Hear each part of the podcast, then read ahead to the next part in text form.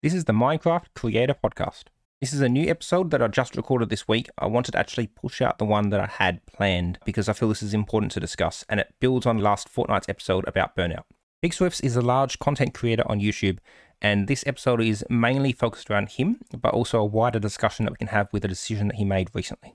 As of today, which is the 9th of August for me, PixelRift has decided to close down his Patreon and all of the associated tiers with that.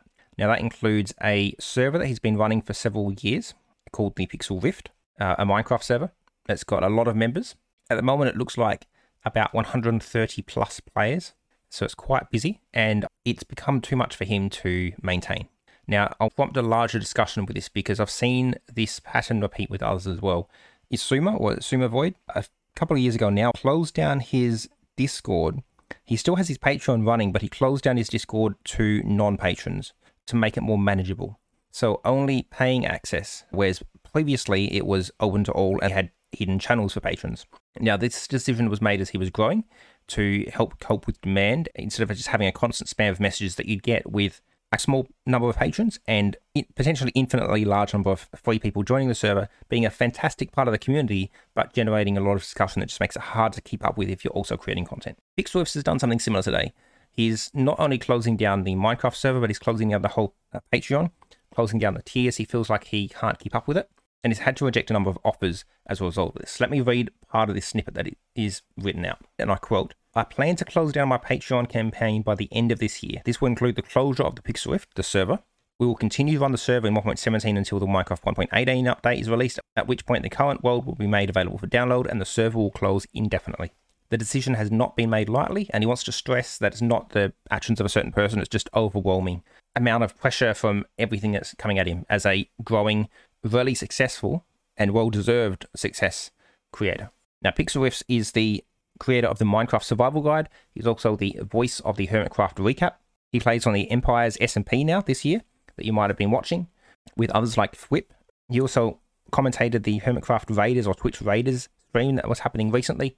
And he's a co-host with Joe Duggan on the Spawn Chunks podcast, which is a fantastic, amazing Minecraft podcast that I would recommend you listen to, mainly aimed at players rather than creators like this one. Going back to burnout like the last episode, we need to be careful that we don't overburden ourselves. And these creators, I wholeheartedly support their decisions they've made. I think it's the right decision. I think maybe at some point I might have to make similar decisions. Unfortunately, at the moment I'm small enough that I can be active in my Discord server to a certain degree. At one point it's going to get that if you as a creator grow too big and you have too much coming in from all sides, other creators, other viewers, maybe brands, that kind of thing as well, which he has, PixelRift has had a few brand deals, so that makes sense too.